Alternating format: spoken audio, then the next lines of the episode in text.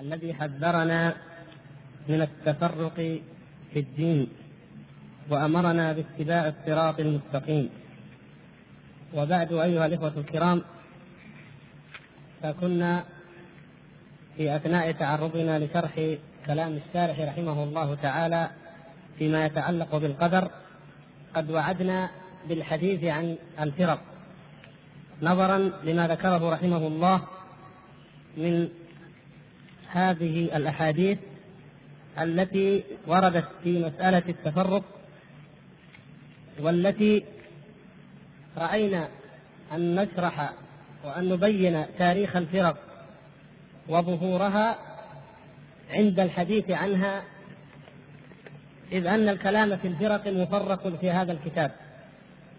ونخشى أن لا يأتي له مقام أفضل من هذا المقام. مع العلم أننا قد تعرضنا لشيء من ذلك عند حديثنا عن القدر عند حديثنا عن الإرادة في الأول ثم عن الموضوع الأخير هذا. وتعرضنا أيضا لنشأة بعض الفرق عند الحديث عن صفة الكلام وعن صفة الرؤية.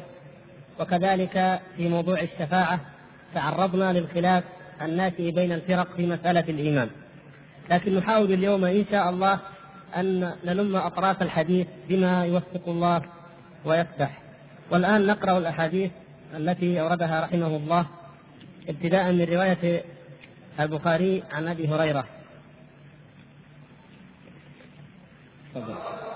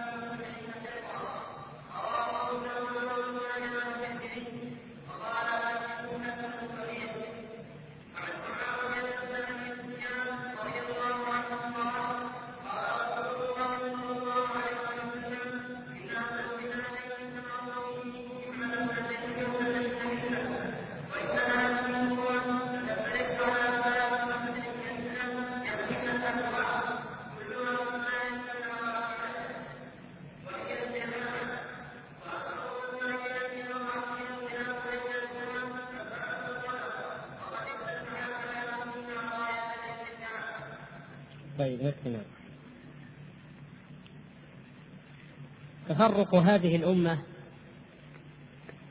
كما سمعتم أخبر به النبي صلى الله عليه وسلم فأخبر أنها ستفترق وأخبر أن افتراقها سيكون أعظم من افتراق الأمم التي قبلها من أهل الكتابين اليهود والنصارى وأخبر بما هو أعم من ذلك وهو أنها سوف تحتذي حذو الأمم الكافرة فارس والروم حتى في كل الموبقات التي يترفع عنها المسلم وقد لا يصدق أنها تقع منه. فالتفرق يكون في الدين وهو الأهواء الشيع الأحزاب الفرق التي حذر الله تبارك وتعالى منها. حين أمرنا من جملة الوصايا العشر التي أمر الله تبارك وتعالى بها كل أمة وأنزلها على كل نبي وأن هذا صراطي مستقيما فاتبعوه ولا تتبعوا السبل فتفرق بكم عن سبيله.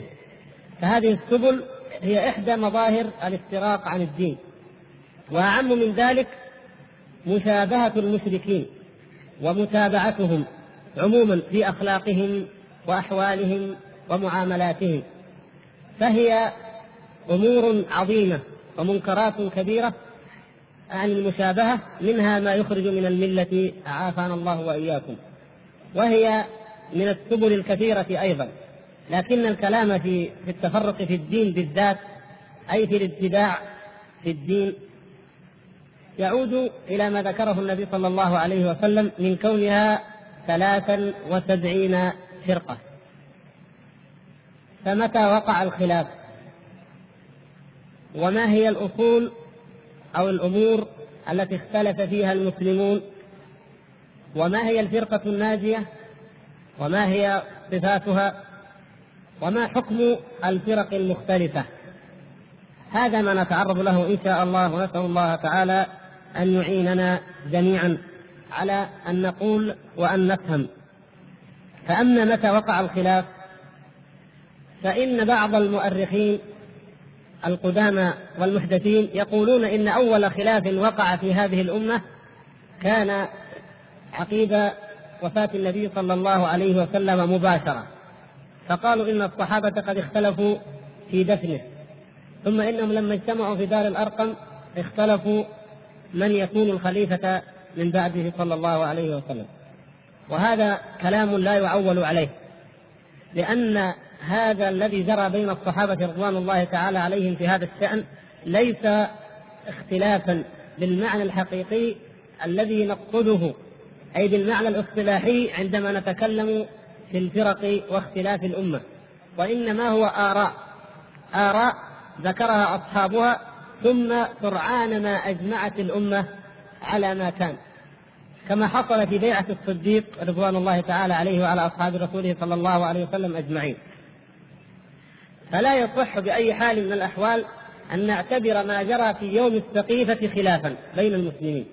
وإن قال بذلك من قال به من المؤلفين في الفرق ثم تابعهم المستشرقون وتلامذتهم فضخموا هذا الموضوع وقالوا إن جذور الخلاف في الأمة الإسلامية كان موجودا في زمن النبي صلى الله عليه وسلم فكان هناك حزبان حزب لأبي بكر وحزب لعلي. وكان كلا الحزبين يترقبان وفاة النبي صلى الله عليه وسلم ليفوز كل منهما بالحكم. هذا كلام باطل. وما أكثر ما يردد وما يقال في كتب التاريخ وفي كتب الفرق. وهو من افتراءات الروافض. ثم جاء المستشرقون كالعادة فأخذوا كلام الروافض وأشباههم ونشروه ثم جاء من بعدهم تلامذتهم فجعلوه هو الكلام الذي لا يعتمد ولا يعول على غيره.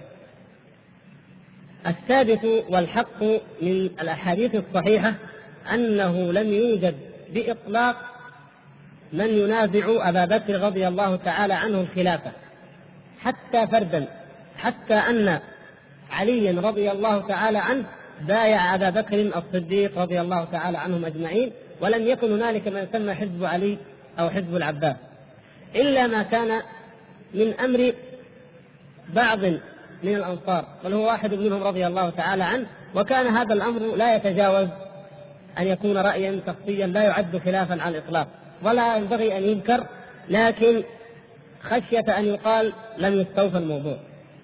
فعلي رضي الله تعالى عنه كان ممن بايع الصديق وأجمعت الأمة جميعا على خلافة أبي بكر رضي الله تعالى عنه. ثم أجمعت من بعده على عمر رضي الله تعالى عنه. ولم يكن موضوع الخلافة إلا أحد الموضوعات الثانوية فيما وقع في هذه الأمة من خلاف. بخلاف ما يقوله هؤلاء فإنهم يجعلون موضوع الخلافة هو أكبر وأخطر وأعظم الموضوعات. بل يقولون إن أساس الاختلاف في هذه الأمة هو الخلافة. لماذا؟ لأن الرافضة تجعل ذلك الرافضة يعتبرون الإمامة ركنا من أركان الدين. فيقولون إن كل من لم يعرف إمام زمانه فليس بمؤمن. فيعتبرون ذلك من أركان الدين التي لا يكون الإنسان مؤمنا إلا بها. ولهذا جعلوا كل ما وقع في الأمة من خلاف أو اتفاق محوره وموضوعه الخلافة والإمامة. وأما المستشرقون وأمثالهم فإنهم في الغالب قاسوا الأمر على واقع الحكومات الغربية وغيرها. فوجدوا أن الحكومات تتصارع على السلطة وأنها تتنافس حزبيا على الملك. فقالوا إذا حتى أصحاب محمد صلى الله عليه وسلم كانوا يتنافسون عليه ومن أجل ذلك تفرقوا. فهذا يرده ويكذبه الواقع المتواتر من كتب السنة وكتب التاريخ على أنه لم يقع خلاف قط على أبي بكر رضي الله تعالى عنه ولا على خلافة عمر ولا على شطر خلافة عثمان رضي الله تعالى عنهم أجمعين. وإنما أول ما وقع الاختلاف في خلافة عثمان رضي الله تعالى عنه حينما اندس في صفوف المسلمين من ليس منهم فكانت الفتنة التي وقعت والتي تولى كبرها وتزعمها ذلك الرجل اليهودي الخبيث عبد الله بن سبأ اليهودي الذي أنشأ وأسس ملة الرافضة كما سنعرض إن شاء الله تعالى. فإذا متى بدأ الخلاف في الحقيقة؟ أو ما هي الفرقة التي ظهرت أول ما ظهرت فرقة مستقلة لها مذهب اعتقادي؟ وأرادت أن تنشره وأن تفرضه غير هؤلاء المندسين الذين أظهروا زندقتهم باسم التشيع. أول ما ظهر ذلك في الخوارج. الخوارج هم أول فرقة ظهرت ولم يكن بين ظهورهم وظهور الشيعة كبير فرق. لكن الخوارج ظهرت فرقة مستقلة متميزة وأسسوا كيانا منفصلا عن جسم الأمة الإسلامية. حيث خرجوا على علي رضي الله تعالى عنه بعد قصة التحكيم وانحازوا وتحيزوا فئة مستقلة ثم اختاروا عبد الله بن وهب الرافدي أميرا للمؤمنين سموه أمير المؤمنين. فكانوا بذلك أول أول فرقة تنفصل انفصالا تاما في عقيدتها وفي أمارتها عن الجسد الإسلامي الواحد. والخوارج في الحقيقة بذرتهم وجدت في زمن النبي صلى الله عليه وسلم. وأساس فكر الخوارج العام بالجملة أو منبعه الذي انبثق منه هو الغلو. الغلو والاعتراض على السنة بالرأي. هذا الاعتراض لا من جهة الرد ولكن من جهة الغلو. هناك من يعترض على السنة من جهة الرد أي لا يريدها لشهوة أو هوى. ولكن هناك من يعترض على السنة من جهة الغلو فيرى أن السنة لا تكفي لما يريده من التدين الموهوم أو المزعوم في نظره. ومن هو الرجل الذي أول من أتى ببدعة الخوارج أو وضع بذرة الخوارج؟ من هو؟ نعم ذو الخويصرة الذي جاء إلى النبي صلى الله عليه وسلم بعد أن قسم الغنائم يوم حنين فعجب هذا الرجل. كيف يعطي الرسول صلى الله عليه وسلم الأقرع وعيينة وأمثالهم من زعماء بني تميم وغطفان ممن هم حديث عهد بالإسلام يعطيهم النبي صلى الله عليه وسلم المئات والألوف من البعير والشاء. ويمنع أو ولا يعطي المهاجرين والأنصار وهم أهل السابقة والفضل في الإسلام. فقال قبحه الله كلمة عظيمة كلمة لو مزجت بماء البحر لمزجته. قال اعدل يا محمد. أو قال إنها لقسمة ما أريد بها وجه الله. نسأل الله العفو والعافية. فاعترض على سنة النبي صلى الله عليه وسلم. اعترض على قسمته من باب الغلو وأنه يريد العدل. فرأى أن هذا ليس عدلا وهذا ما أغضب النبي صلى الله عليه وسلم. وكيف كيف يعترض عليه صلى الله عليه وسلم في حياته أيضا؟ وهو الذي لا ينطق عن الهوى وهو الذي كما قال ويحك أو ويلك ومن يعدل إن لم أعدل. من يعدل؟ إذا كان رسول الله صلى الله عليه وسلم جائرا أو لا يبتغي وجه الله فمن ذا الذي يعدل بعده صلى الله عليه وسلم؟ ومن ذا الذي يبتغي وجه الله أتقى منه صلى الله عليه وسلم؟ فكانت تلك الكلمة العظيمة التي تفوه بها ثم أخبر النبي صلى الله عليه وسلم أنه سيخرج من ضئضئه قوم تحقرون صلاتكم إلى صلاتهم وصيامكم إلى صيامهم لا يجاوز إيمانهم حناجرهم.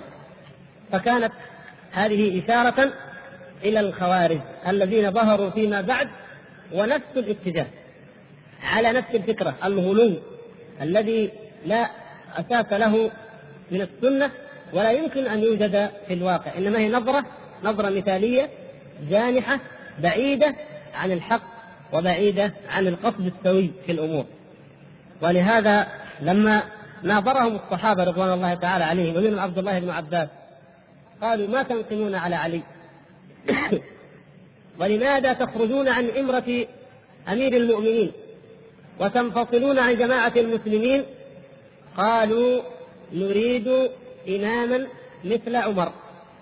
إن جئتمونا بمثل عمر بايعناه وأمرناه ودخلنا في طاعته. فالخوارج يرون أن سيرة الشيخين رضي الله تعالى عنهما أي سيرة أبي بكر وعمر هي السيرة المحمودة وحدها. وأما عثمان وعلي فإنهم يرون أنهم قد انحرفوا وضلوا بل كفروا. يعتقدون كما يعتقد بعضهم أنهم قد كفروا وارتدوا. فيريدون مثل عمر وإلا لن يبايعوا. أبدا. فلما لم يأتهم أحد مثل عمر ومن أين أن يؤتى بمثل عمر؟ أفضل الأمة في ذلك الزمن هو علي رضي الله تعالى عنه. هو هذا الذي مجمعة عليه الأمة إلا ما كان من الخلاف مع أهل الشام. فقالوا إذا لا نبايعكم. فاختاروا مثل عمر. من الذي اختاروا؟ اختاروا عبد الله بن وهب الراسبي ليس بصحابي ولا له سابقة ولا فضل. بل كما قال ابن حزم رحمه الله قال هو أعرابي بوال على عقبيه هذا الذي تريدونه مكان عمر هذا الذي بايعتموه ورضيتموه إماما. فأحيانا الغلو يؤدي وإن كان أصله الرغبة أو الحرص على مزيد من التدين أو من التقوى لكن في الواقع يؤدي إلى الإزحاف ويؤدي إلى الانحراف ويؤدي إلى أن يرتكب ما لا يليق بأهل التقوى والقصد فضلا عمن كانوا فوقهم.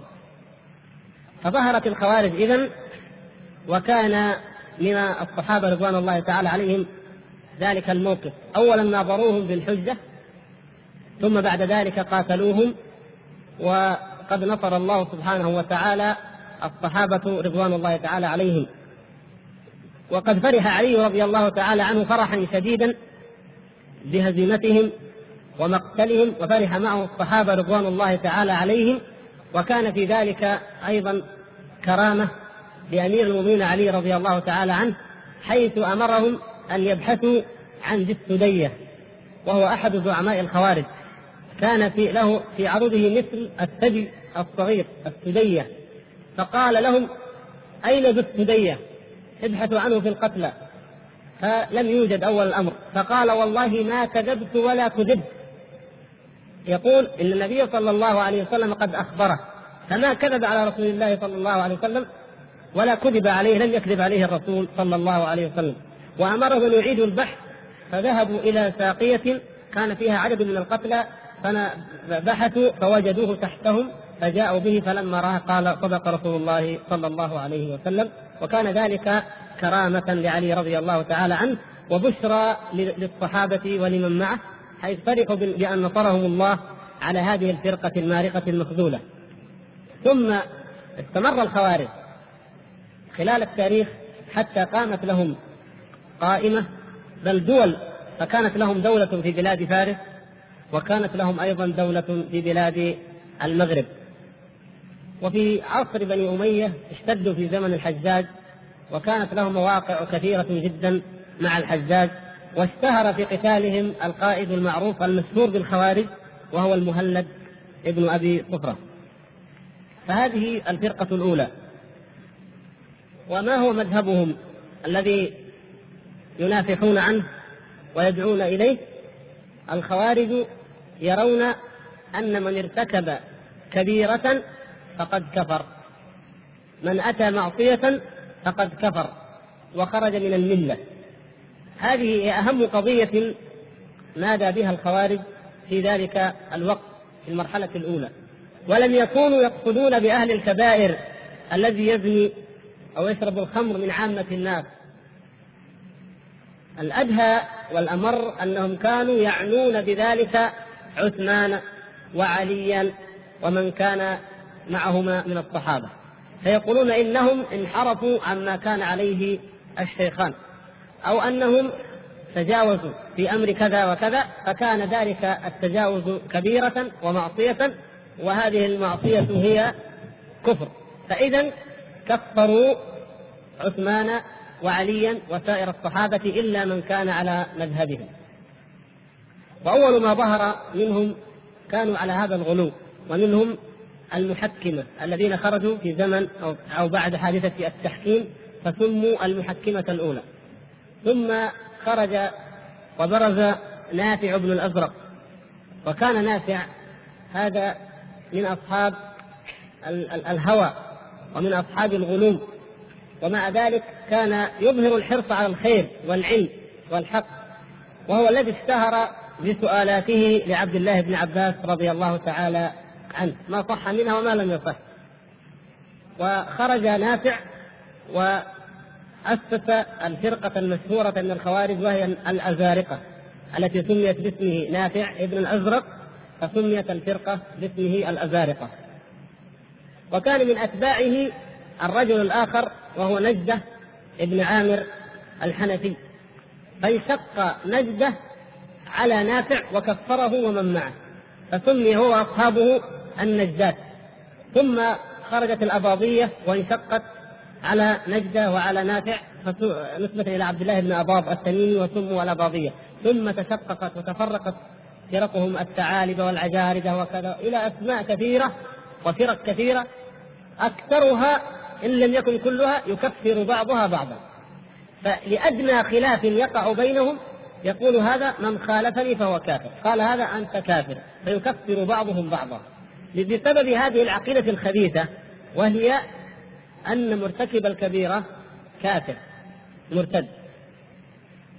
وهذا كما تعلمون من الأصول الباطلة لأنه حتى لو سلمنا أن رجلا يعني بذلك غير عثمان وعلي رضي الله تعالى عنهما ومن كان معهم.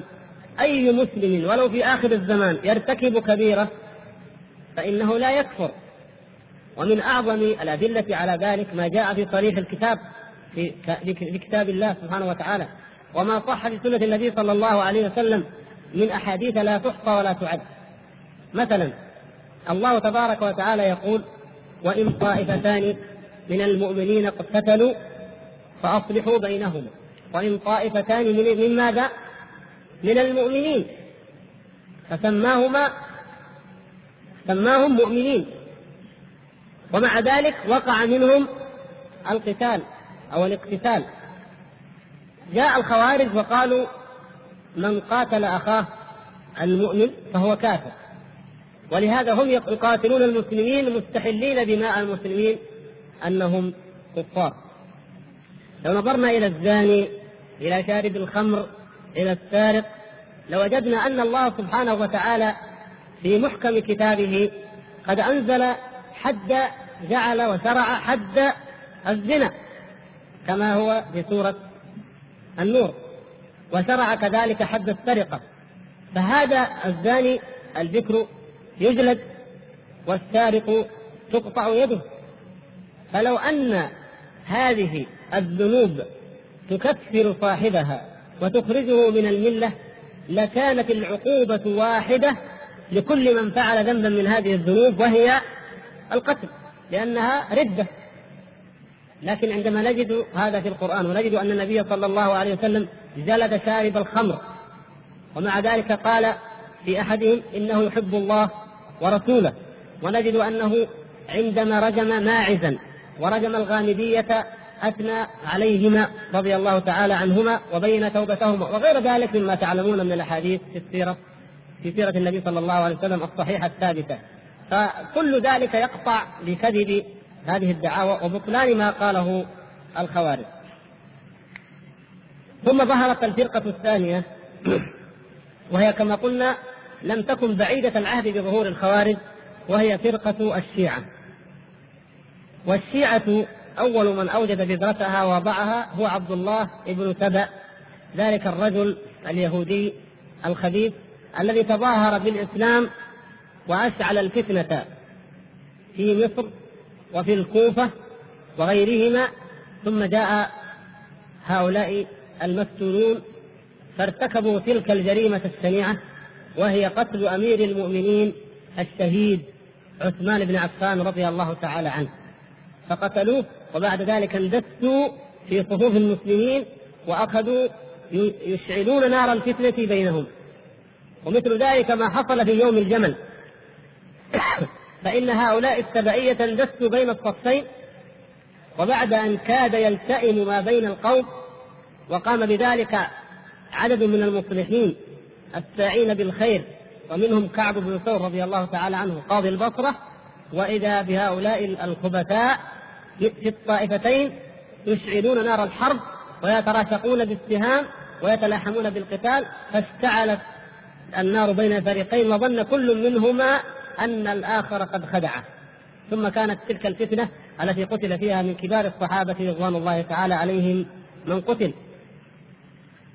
ولما أن أراد ابن سبأ وحزبه أن يبذروا هذا الشر والفساد في الأرض بمستوى يكون أعمق وهذا من الفتنة التي أرادها الله سبحانه وتعالى لحكمة يعلمها ادعوا الغلو في أمير المؤمنين علي رضي الله تعالى عنه. فزعم عبد الله بن سبأ أن علي رضي الله تعالى عنه هو الله وقال لهم إن عليا هو الله وأن الله تعالى عما يقول الظالمون علوا كبيرا قد حل في علي.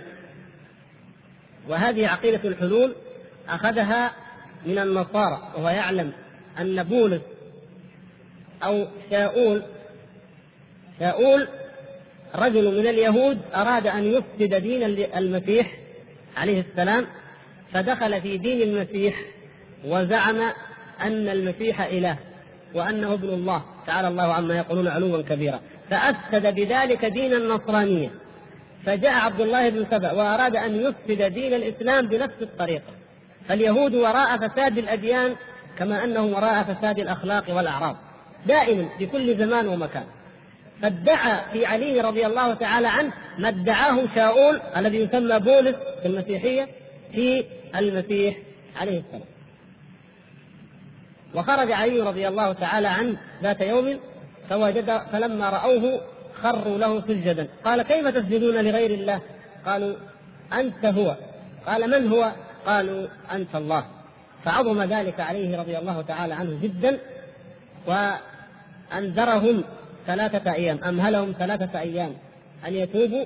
فلم يتوبوا فحفر الحفر الأخاديد وأشعلها نارا وألقاهم فيها رضي الله تعالى واعترض على ذلك أي على العقوبة بالنار عبد الله بن عباس رضي الله تعالى عنه محتجا بما صح عن النبي صلى الله عليه وسلم وسمعه من أنه لا يعذب بالنار إلا الله سبحانه وتعالى. وعلي رضي الله تعالى عنه ما أراد بتعذيبهم في النار بإلقائهم في النار إلا زيادة النكاية بهم. فكان ذلك فتنة لهم حيث أن عبد الله بن سبأ لم يلقى في النار وإنما نفي كان ممن نفي. فلما نفي أخذ يبذر عقيدته التي نادى بها في قومه ويقول ألم أقل لكم إنه إله إنه لا يعذب بالنار إلا الله. تعالى الله عما يقولون علوا كبيرا. فهذا الخبيث اليهودي الماكر يدخل يدخل الفتنة من كل باب.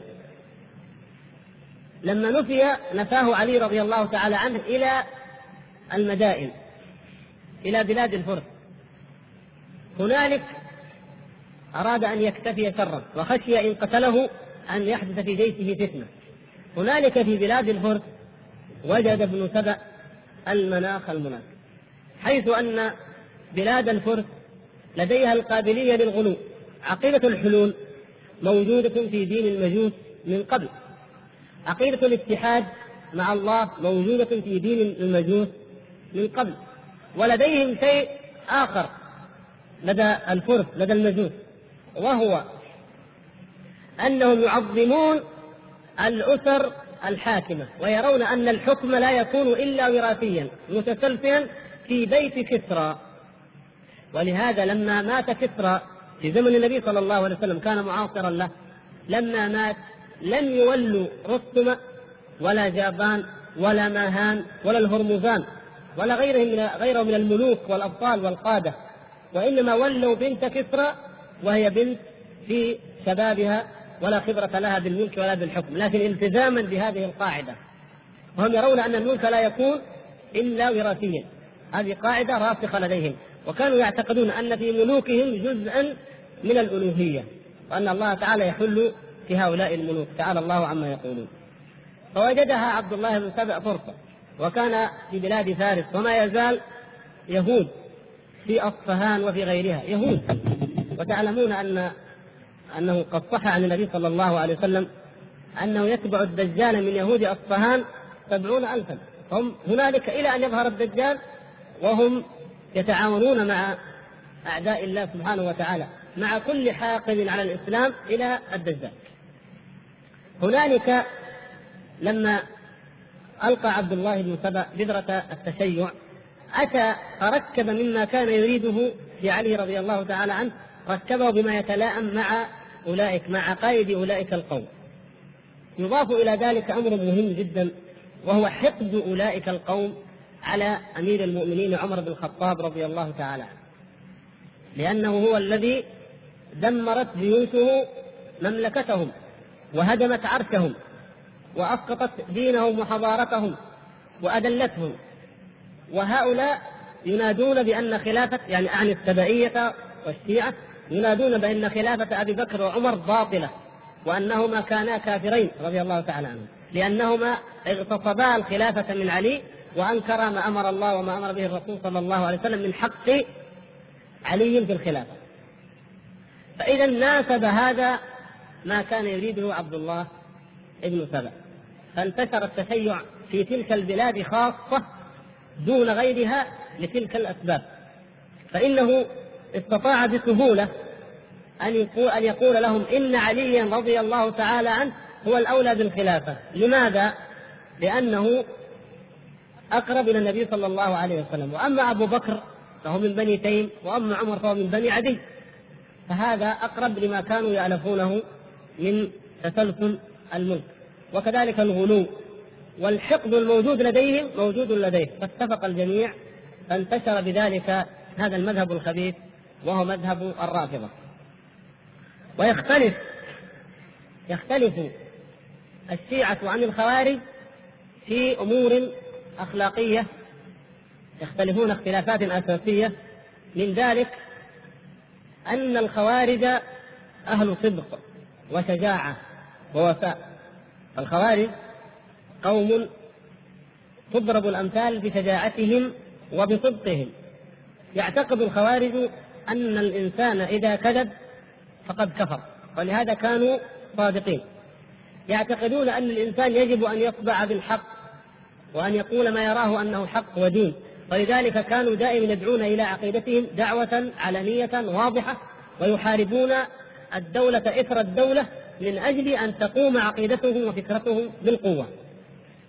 وبخلاف ذلك كله الروافض. فقد كانوا أكذب الناس يستحلون الكذب وجاءوا بالتقية وقالوا يجب على الإنسان أن يظهر ما يوافق الناس ويبطل ويخفي عقيدته الحقيقية. ولهذا يصعب على الإنسان أن يعرف ما إذا كان هذا الشيعي وهذا الرافضي قد تاب أو لم يتب لأنه في الأصل يظهر لك أنه موافق لك وأنه يريد الحق. فهذه صفات أساسية كان يختلف فيها الشيعة عن الخوارج وكلاهما على ضلالة وعلى شر نسأل الله العفو والعافية. ثم تطورت عقيدة الشيعة فظهرت منها الباطنية بجميع أنواعها وظهر منهم الغلاة ظهر منهم المشبهة كما قد سبق معنا في في الحديث عنهم وأن هشام بن الحكم الرافضي هو الذي أسس هذا المذهب الخبيث ودعا إليه وظهرت فيهم من البدع ما الله تعالى بها عليم وكثرت فيهم الفرق وكان بعضه كل كل فرقة منها تكفر الأخرى وتكذبها وتلعنها. نسأل الله العفو والعافية. وبعد ظهور الشيعة ظهرت الفرقة الثالثة وهي القدرية وهي التي تحدثنا عن ظهورها عندما شرعنا وبدأنا في مسألة القدر. والقدرية ظهروا في أواخر عصر الصحابة رضوان الله تعالى عليهم. أي أنهم ظهروا في الحقيقة في زمن التابعين ولم يكن حيا ذلك الزمن إلا صغار الصحابة كعبد الله بن عمر وعبد الله بن عباس رضي الله تعالى عنهما. وكما تعلمون سبب ورود حديث جبريل عليه السلام الذي رواه عبد الله بن عمر عن أبيه عمر بن الخطاب رضي الله تعالى عنه هو السؤال عن ظهور القدرية. عندما ظهرت في البصرة فجاء أولئك التابعون النفر من التابعين وسألوا عبد الله بن عمر عن هؤلاء القوم الذين ينكرون القدر فأجابهم بحديث جبريل الذي رواه عن أبيه رضي الله تعالى عنهم أجمعين. وكذلك ما قاله عبد الله بن عباس رضي الله تعالى عنهم في مناظرتهم مما قد سبق وفي الحديث عنهم والتنفير منهم. والقدرية كما أشرنا وهم حديث عهد أنتم حديث عهد بهم أول من أظهر الكلام في القدر من هما؟ معبد الجهني فين؟ أين؟ في البصرة. والآخر غيلان الدمشقي نعم في دمشق. ظهرت إذن القدرية عقب ظهور أولئك. ومذهب القدرية قد سبق أن شرحناه عما قريب فأنتم حديث عهد به فلا نطيل في تفصيل الكلام فيه. وظهر بعد ذلك من الفرق ماذا؟ المعتزلة. المرجئة ظهرت كردة فعل لظهور الخوارج فهما فرقتان متقابلتان. لكن أول ما ظهر التصريح بالإرجاء ظهر متأخرا نسبيا أي الكلام في الإيمان ظهر متأخرا نسبيا بما يقارب ظهور المعتزلة. وأول من أظهر الاعتزال من هم؟ واصل بن عطاء وعمرو بن عبيد. فإنهم اعتزلا حلقة الحسن البصري في مسجد الكوفة عندما خاض خاضوا خاض بعض الناس وأثاروا مسألة مرتكب الكبيرة ما حكمه؟ أكافر هو أم مؤمن؟ وهذه من المسائل التي أثارها الخوارج واستمر الحديث والكلام عنها من الخوارج فكان أهل السنة رضوان الله تعالى عليهم والصحابة والتابعين يبينون للناس هذا وكان الخوارج ينشرون ذلك فالحسن رضي الله تعالى عنه بين الحق في هذه المسألة لكنه رضي الله تعالى عنه أتى بقول لم يقصد به ما أراده أو ما فهمه أولئك. قال إن المرأة إذا قال أنا مؤمن ثم زنى وسرق وفعل ما حرم الله فهذا منافق. قد ادعى الإيمان وأظهره بلسانه وخالف ذلك بأعماله فهذا نفاق. فاختلف تلاميذه وأخذوا يدوكون وقالوا هل هذا يقصد هل الحسن يقصد بذلك أنه خرج من الملة؟ لأن المنافق خارج من الملة أم لم يقصد؟ وكان في الحلقة واصل وقال ليس هذا بقول الحق بل مرتكب الكبيرة كافر. لا بد أن نصرح ونقول هو كافر. ثم أخذ يفكر هو من معه وقالوا إذا قلنا كافر اعترض علينا الناس ولكن نقول هو كافر في النار كافر في أحكام الآخرة مخلد في النار. أما في الدنيا فلا نسميه كافرا ولا نسميه مؤمنا بل نقول هو في منزلة بين المنزلتين. فاتفقوا على هذا الرأي ثم نشروه في الآفاق على أن يكون مرتكب الكبيرة ليس بكافر ولا مؤمن وإنما هو في منزلة بين المنزلتين. هذا أول ما أحدثوه في مسألة الإيمان ومرتكب الكبيرة. ثم ضموا إلى ذلك مذهبهم الخبيث في ماذا؟ في القدر. في القدر. لأن المعتزلة كما سبق أن أوضحنا إذا قيل القدرية فمن هي القدرية؟ المعتزلة في الأصل. والمعتزلة هي القدرية والقدرية هي المعتزلة. هذا أخذوا مقالة معبد الجهني وأضافوها إلى هذه المقالة وقالوا إن القدر إذا أثبتنا أن الإنسان له أن أن الله سبحانه وتعالى كتب وقدر المعاصي فإذا كيف يعاقب من يرتكبها؟ فقالوا إذا ننكر القدر فأنكروا القدر فسموا قدرية لإنكارهم القدر وسموا معتزلة لاعتزالهم مجلس وحلقة الحسن البصري رضي الله تعالى عنه. واشتهروا بذلك.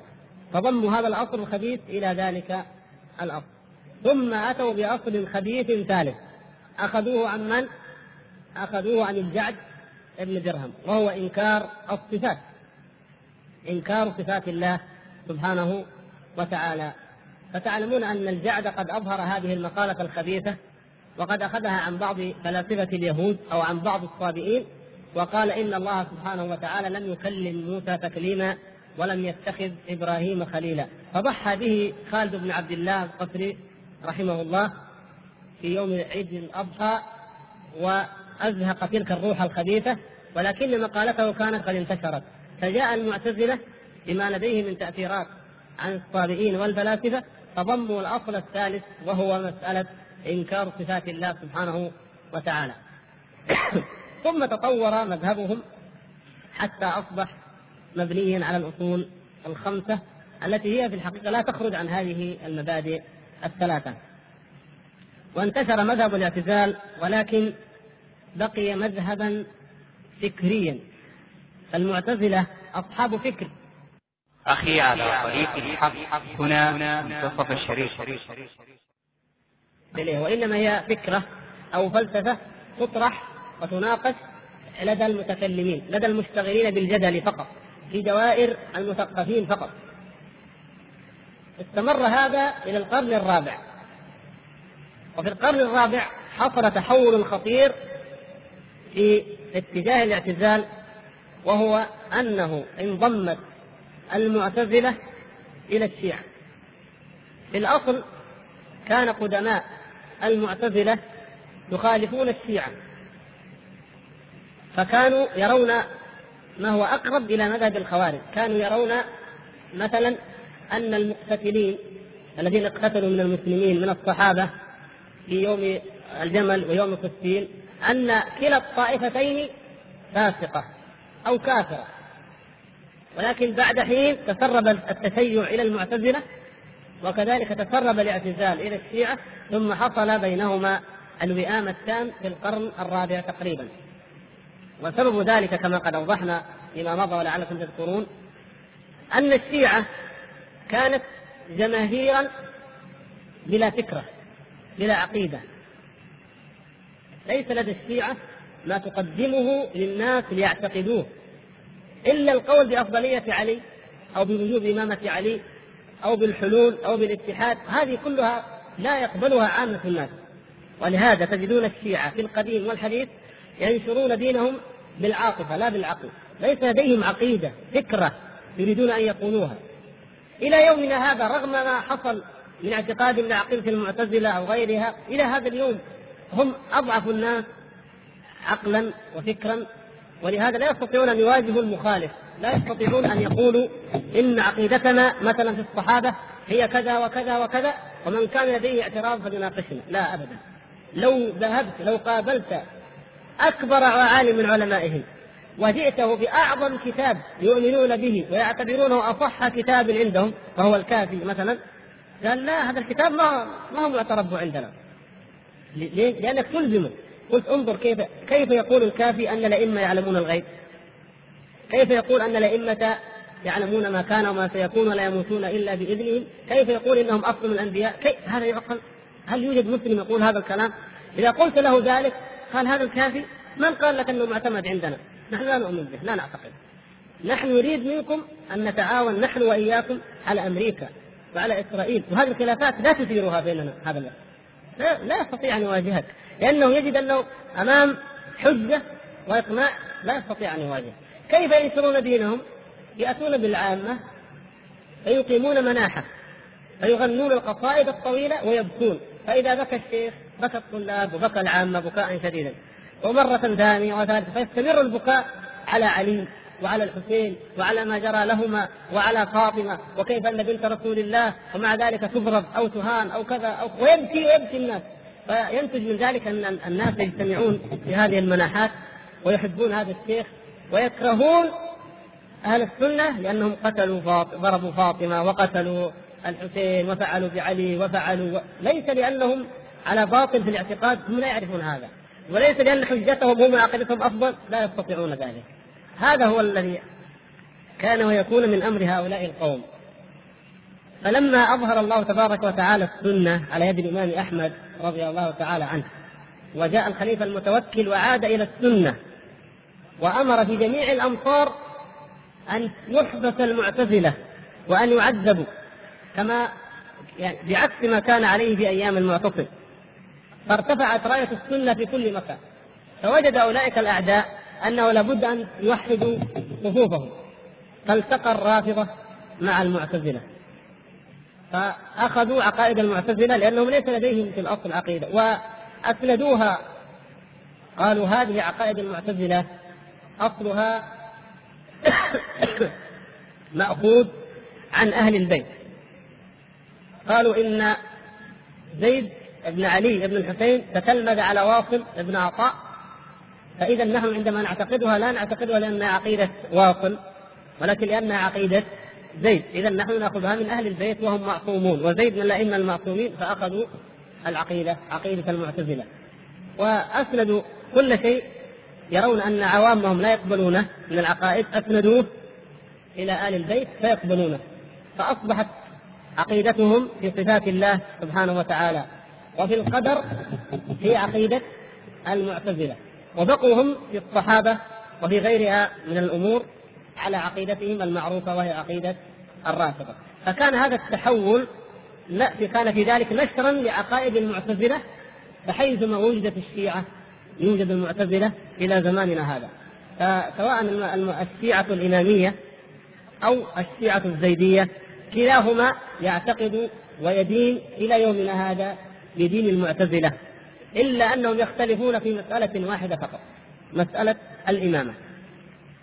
في مسألة الإمامة والخلافة فأولئك يحصرونها في آل البيت الشيعة سواء كانوا زيدية أو إمامية يحصرون الخلافة في آل البيت.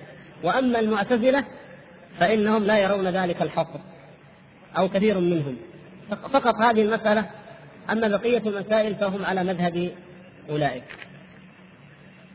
نعم. يتفقون معهم في القدر وفي الصفات إنكار الصفات. ولهذا لما كتب شيخ الإسلام ابن تيمية رحمه الله ذلك الكتاب العظيم الذي رد به على الرافضة كتاب ماذا؟ منهاج السنة نعم منهاج السنة النبوية في نقد كلام الشيعة والقدرية أو الشيعة القدرية. فكلاهما واحد. فكان هذا الذي تم نفسه ابن المطهر الحلي يأتي بكلام المعتزلة ويقول إن أهل السنة يثبتون التجسيم والتشبيه وأما الشيعة فهم يعتقدون في الله التنزيه وينفون المشابهة ويذكر مذهب المعتزلة في نفي الصفات مثلا وكذلك في القدر وفي غيره فشيخ الإسلام ابن تيمية رحمه الله رد عليه وبين أن هذا رد على من؟ على الشيعة القدرية أو على الشيعة والقدرية لأنهما أصبحا مذهبا واحدا وفرقة واحدة. بعد ذلك ظهرت الجهمية. والجهمية منسوبة إلى الجهم ابن صفوان. والجهم اشتهر بأمرين. كلاهما كفر. الأول إنكاره للصفات والآخر هو قوله بالإيمان وهو أن الإيمان هو مجرد المعرفة فقط. فمن عرف الله فهو مؤمن كامل الإيمان. ثم أضاف إلى ذلك كما مر معنا قريبا أو أضيف إليه مسألة لما خاض أو خاض أصحابه في القدر أخذ مذهب الجبرية. فاجتمعت لدى جهم شر المذاهب وأخبثها. فهو ينكر صفات الله سبحانه وتعالى ينكر صفات الله وأسماءه جميعا. ويقول إن الإنسان مجبور على أفعاله فهو كالريشة في مهب الريح. ويقول لأن من عرف الله بقلبه مجرد معرفة بالقلب فهو مؤمن كامل الإيمان. فجمع الشر من جميع جوانبه. أخذ جهم إنكار الصفات عن الجعد ابن درهم الذي سبقت الإشارة إليه. وأخذ الكلام في الجبر ردة فعل وكذلك في الإيمان ردة فعل لمذهب الخوارج والمعتزلة. وجهم هذا لم يكن صاحب علم ولا فضل ولا شأن وإنما كان كاتبا لأحد الثوار الذين ثاروا على بني أمية وهو الحارث ابن سريج في بلاد خراسان لكن لما أراد الله سبحانه وتعالى أن يضله وأن يضل به وأن يفتنه جعله كالعجل لبني إسرائيل.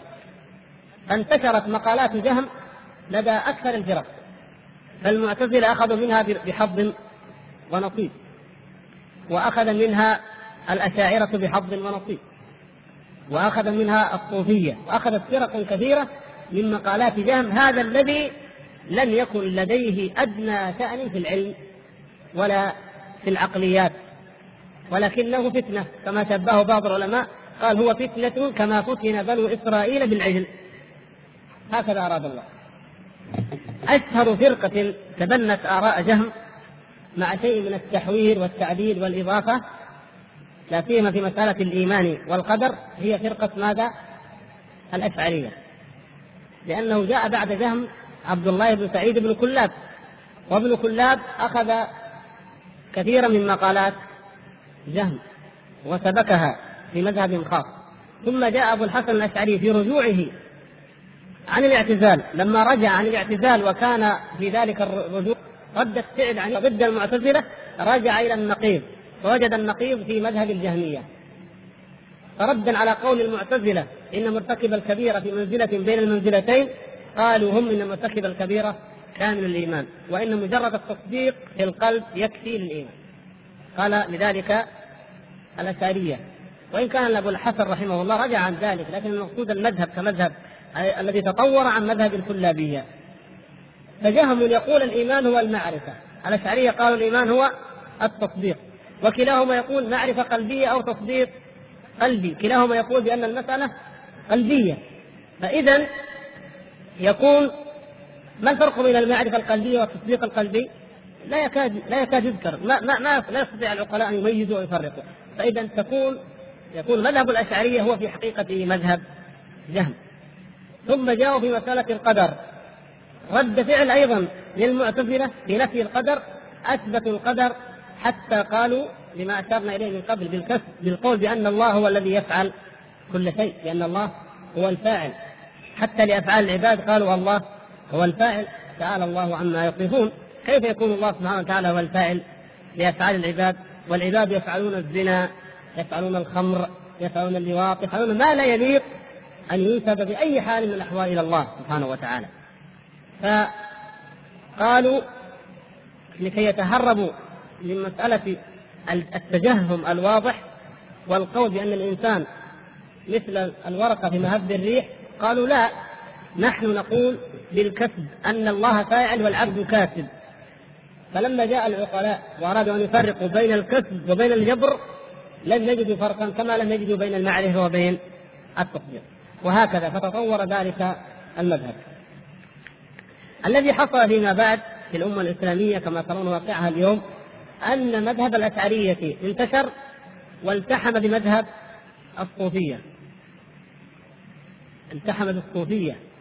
الصوفية كانوا يؤمنون أو أرادوا أن أن يفرضوا على الأمة دين الحلول وحدة الوجود الحلول الاتحاد.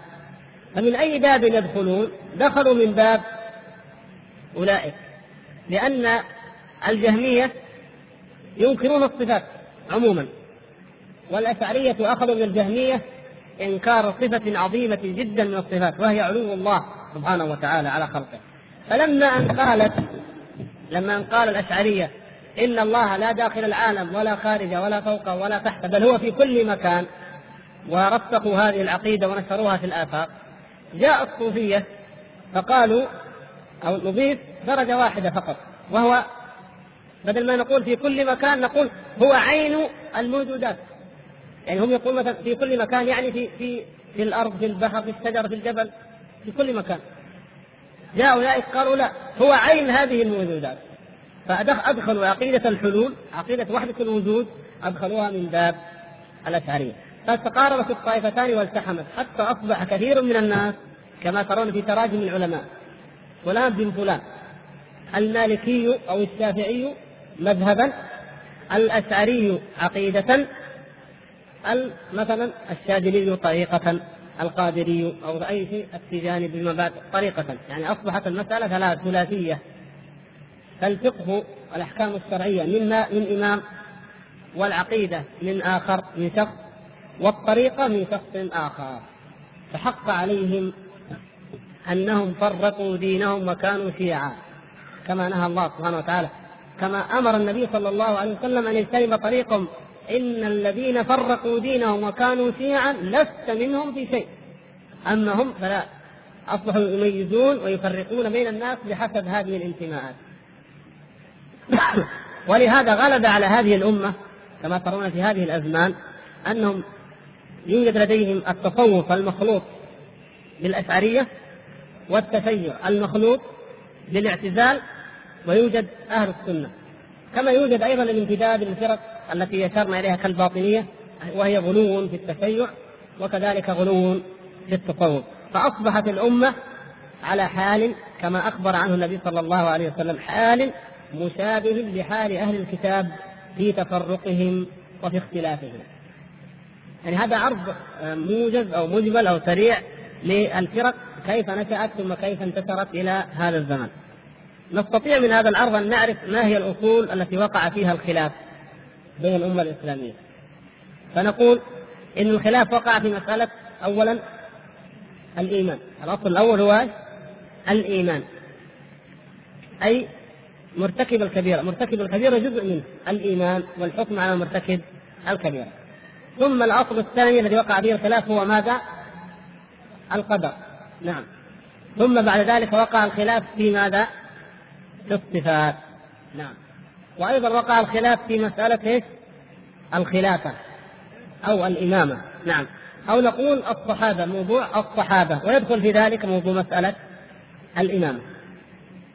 فغالب الفرق يرجع خلافها إلى أحد هذه الأمور. إما في الإيمان أو في القدر أو في الصفات أو في الصحابة وفي الإمامة. هذه اذا اذا هي مجمل الأصول. وأول ما نشأت الفرق كانت الخوارج والشيعة والقدرية.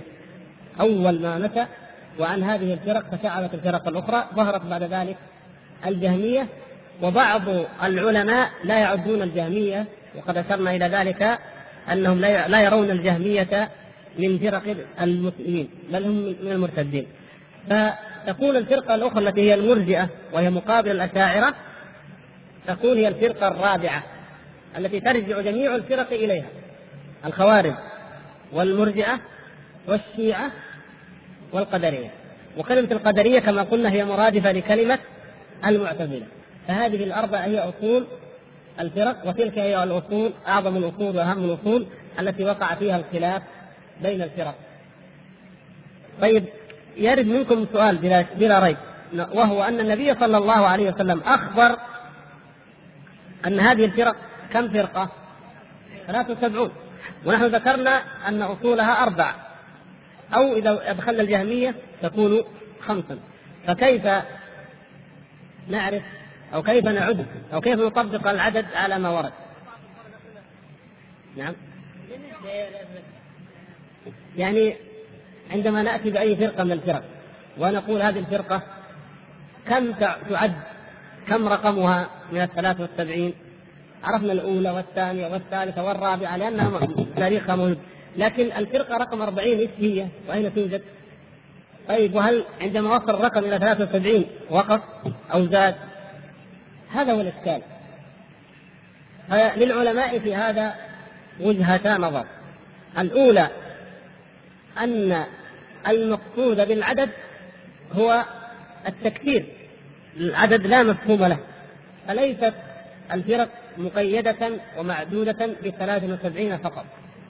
وإنما المقصود التكثير وهو أن النصارى اختلفوا أكثر من اليهود والأمة الإسلامية ستختلف أكثر من النصارى.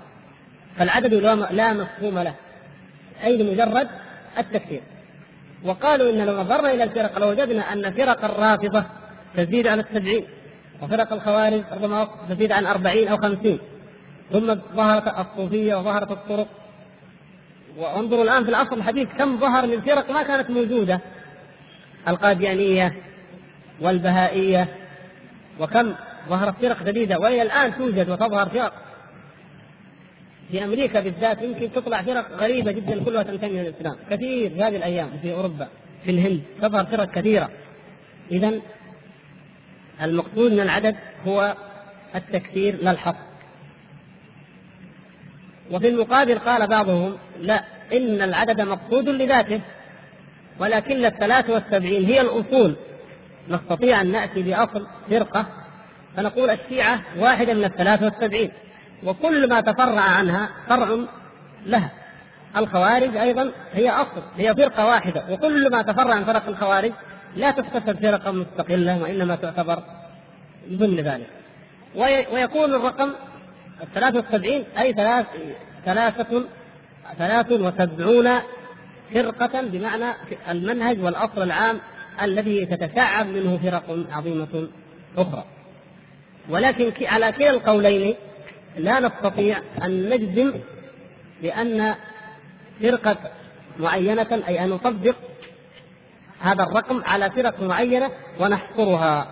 يعني الشهر الثاني كمثال في الملل والنحل أخطأ. وأخطأ معه كثير من من المؤلفين في الفرق عندما أنزلوا الفرق على الأرقام فأخبروك عن 73 فرقة وجاءوا ب 73 وقال هذه كذا وهذه كذا وهذه فأكمل ال 73 طيب ماذا تقول فيما ظهر بعد ذلك من فرق؟ كيف كيف تردها؟ يعني عندما جعل فرق الرواتب كذا وفرق الخوارج كذا وجعلها من الثلاث والسبعين. ولهذا قال شيخ الإسلام ابن تيمية رحمه الله لا يجوز لأحد أن يقول إن هذه الفرقة من الثلاث والسبعين إلا بدليل يدل على ذلك. لكن نحن لا نستطيع أن نقول إن فرقة كذا هي الفرقة الأربعون أو الثلاثون. لكن نستطيع أن نقول إن كل فرقة انحرفت وخرجت عن أهل السنة عن الفرقة الناجية فهي من الثلاث والسبعين. كم رقمها؟ رقمها ما ندري. هل هي أصل أو فرع؟ ما ندري ما يهمنا. الذي يهمنا نجزم به هو أن الناجي كم فرقة؟ واحدة والهالك هو من الثلاث والسبعين. فكل فرقة هالكة خرجت فهي من الثلاث والسبعين. ولو نظرنا إلى هذه الفرق الهالكة لوجدناها أنها لا تخرج عن الأصول التي ذكرناها والتي يقع فيها الخلاف. لأنها إما أن تكون ابتدعت في أبواب الإيمان أو في أبواب الصفات أو في أبواب القدر أو في أبواب الصحابة والإمامة. فإذا هي في الأصول نعرف منبع منبع وأصل بدعتها. بعد ذلك تصبح فرقة. كونها فرقة مستقلة أو جزءا من فرقة لا يهمنا. يهمنا أنها من الثلاث والسبعين لأنها ليست من الفرقة الناجية. فكل من لم يدخل في أهل السنة في الفرقة الناجية من الأفراد أو الجماعات فهو من الهلكة من الثلاث والسبعين فرقة. نرجع إلى قضية أخرى وهي أن يقال أخبر النبي صلى الله عليه وسلم أنها كلها في النار إلا واحدة فما معنى ذلك؟ هذه مهمة هل يعني ذلك أن كل من خرج من أهل عن أهل السنة والجماعة أو عن منهجهم فهو خالد مخلد في النار كافر هل هذا يعني ذلك؟ لا لماذا؟ لأن آيات الوعيد وأحاديث الوعيد يجب أن تفهم كما فهم أهل السنة والجماعة ذلك فهذا الحديث من أحاديث الوعيد من أحاديث الوعيد وأحاديث الوعيد وآيات الوعيد كيف فهمها أهل السنة والجماعة؟ ما هو مذهب أهل السنة والجماعة فيها؟ الله سبحانه وتعالى توعد آكل مال اليتيم إن الذين يأكلون أموال اليتامى ظلما إنما يأكلون في بطونهم نارا فهل كل من أكل مال يتيم تجزم أنت بأنه سيدخل النار؟ لا نستطيع إذا كيف؟ طيب الله سبحانه وتعالى يقول والذين لا يدعون مع الله إلها آخر ولا يقتلون النفس التي حرم الله إلا بالحق ولا يزنون ومن يفعل ذلك يلقى أثاما يضاعف له العذاب يوم القيامة ويخلد فيه مهانا. إذا الشرك معلوم لكن الزاني والقاتل. أيدخل العذاب؟ لا بد أن كل قاتل وزان يدخل النار يعذب ويخلد فيها مهانا. مثلا هنا أمور لا بد أن نعرفها ونعلمها. وهي أن الله سبحانه وتعالى أو رسوله صلى الله عليه وسلم أحاديث الوعيد آيات الوعيد وأحاديث عموما تذكر العقوبة المترتبة على الذنب. تذكر العقوبة المترتبة على الذنب. هذه مسألة أو قضية. وأما تحقق هذه العقوبة ونزولها وإنزالها وإيقاعها على الفاعل فهي مسألة أخرى. يعني من فعل كذا فهذا جزاؤه. لكن هل لا بد أن ينزل به الجزاء؟ لذلك شروط لا بد أن تتحقق وموانع لا بد أن تنتفي. هذا هو مذهب أهل السنة والجماعة.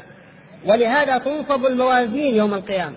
هذا جاء وهو آكل مال يتيم. نعم. لكن جاء وهو قاتل في سبيل الله حتى قتل. فرجحت كفة الجهاد على أكل مال اليتيم. مثلا إذا لم لم يتحقق الوعيد. تخلف الوعيد لماذا؟ لوجود سبب آخر. وهكذا. يكون مؤديا للصلاة وشاربا للخمر. فإذا وجدت الأعمال إن رجحت الصلاة أو الصدقة أو الجهاد أو الأمر بالمعروف على ما فعل من خمر أو من سرقة أو من غيبة أو نميمة فإذا يتخلف في حقه الوعيد الذي ذكره الله ونص عليه في حق الزاني أو شارب الخمر أو صاحب الغيبة والنميمة لوجود تلك الحسنات. وهكذا. إذا هذه الأحاديث تدل على أن من فعل فهو يستحق. إذا قوله صلى الله عليه وسلم كلها في النار إلا واحدة يعني كلها تستحق دخول النار إلا واحدة. هل كونها تستحق يعني أن كل فرد منها سيدخل النار؟ لا. لا يعني ذلك. فالاستحقاق شيء والإيقاع إيقاع العقوبة شيء آخر. فقد يوجد في بعض هذه الفرق نعني بذلك الفرق التي لا يخرج صاحبها من الملة. وإنما هو مرتكب لكبيرة فيوجد مع هذه البدعة في القدر أو في الصفات يوجد لديه جهاد وعلم وعبادة وإخلاص فإذا وضعت الموازين رجح ذلك بتلك. وقد يوجد معها أيضا نفاق وكفر فيكون فيه أعظم مما يظهر لنا نحن وهو مجرد البدعة. يكون كافرا والعياذ بالله منافقا مرتدا وهكذا. فإذا لا يعني قوله صلى الله عليه وسلم كلها في النار إلا واحدة لا يعني أن كل فرد من أفراد هذه الفرق أصحاب هذه البدع لا بد أن يدخل النار وأن يتحقق فيه الوعيد وأن تنزل به العقوبة. وإنما غاية ما في الأمر أن هذه الفرق مستحقة مستحقة لدخول النار. ثم قد يتخلف الوعيد وقد يتحقق وذلك بحسب ما هو معلوم في عقيدة أهل السنة والجماعة. في أصحاب الكبائر. فالأمر إذا مرجعه إلى أن نعاملهم معاملة أصحاب الكبائر. والصحيح أن الثلاثة والسبعين فرقة أو نقول الثنتين لأن أهل السنة خارج. الصحيح أن الثنتين والسبعين فرقة هي من هذه الملة هي من هذه الملة وليست خارجة عن الإسلام. فالفرقة إذا خرجت عن الإسلام لم تعد من الثلاث والسبعين. الباطنية كمثال. لا تعد من الثلاث والسبعين في الحقيقة لأنها خرجت عن الملة. وإنما تكون الفرق الثلاث والسبعين التي يكون هذا بشأنها وعيدا تكون من, من, من هذه الملة. كما رجح ذلك شيخ الإسلام رحمه الله في الإيمان. واستدل على ذلك بأن عبد الله بن المبارك رضي الله تعالى عنه ووكيعا وسفيان بن عيينة وغيرهم من أدلة العلماء أخرجوا الجهمية من من فرق هذه الأمة. وذكر ذلك ونقله الإمام البخاري رحمه الله في كتابه خلق أفعال العباد وكذلك نقله الإمام عبد الله بن أحمد بن حنبل في كتاب السنة وذكره غيرهم من العلماء أنهم أن هؤلاء خارجون عن فرق هذه الأمة. تبقى مسألة أخرى. نؤجلها إن شاء الله إلى الدرس القادم وهي صفات الفرقة الناجية. من هي الفرقة الناجية؟ وما هي صفاتها؟ نسأل الله سبحانه وتعالى أن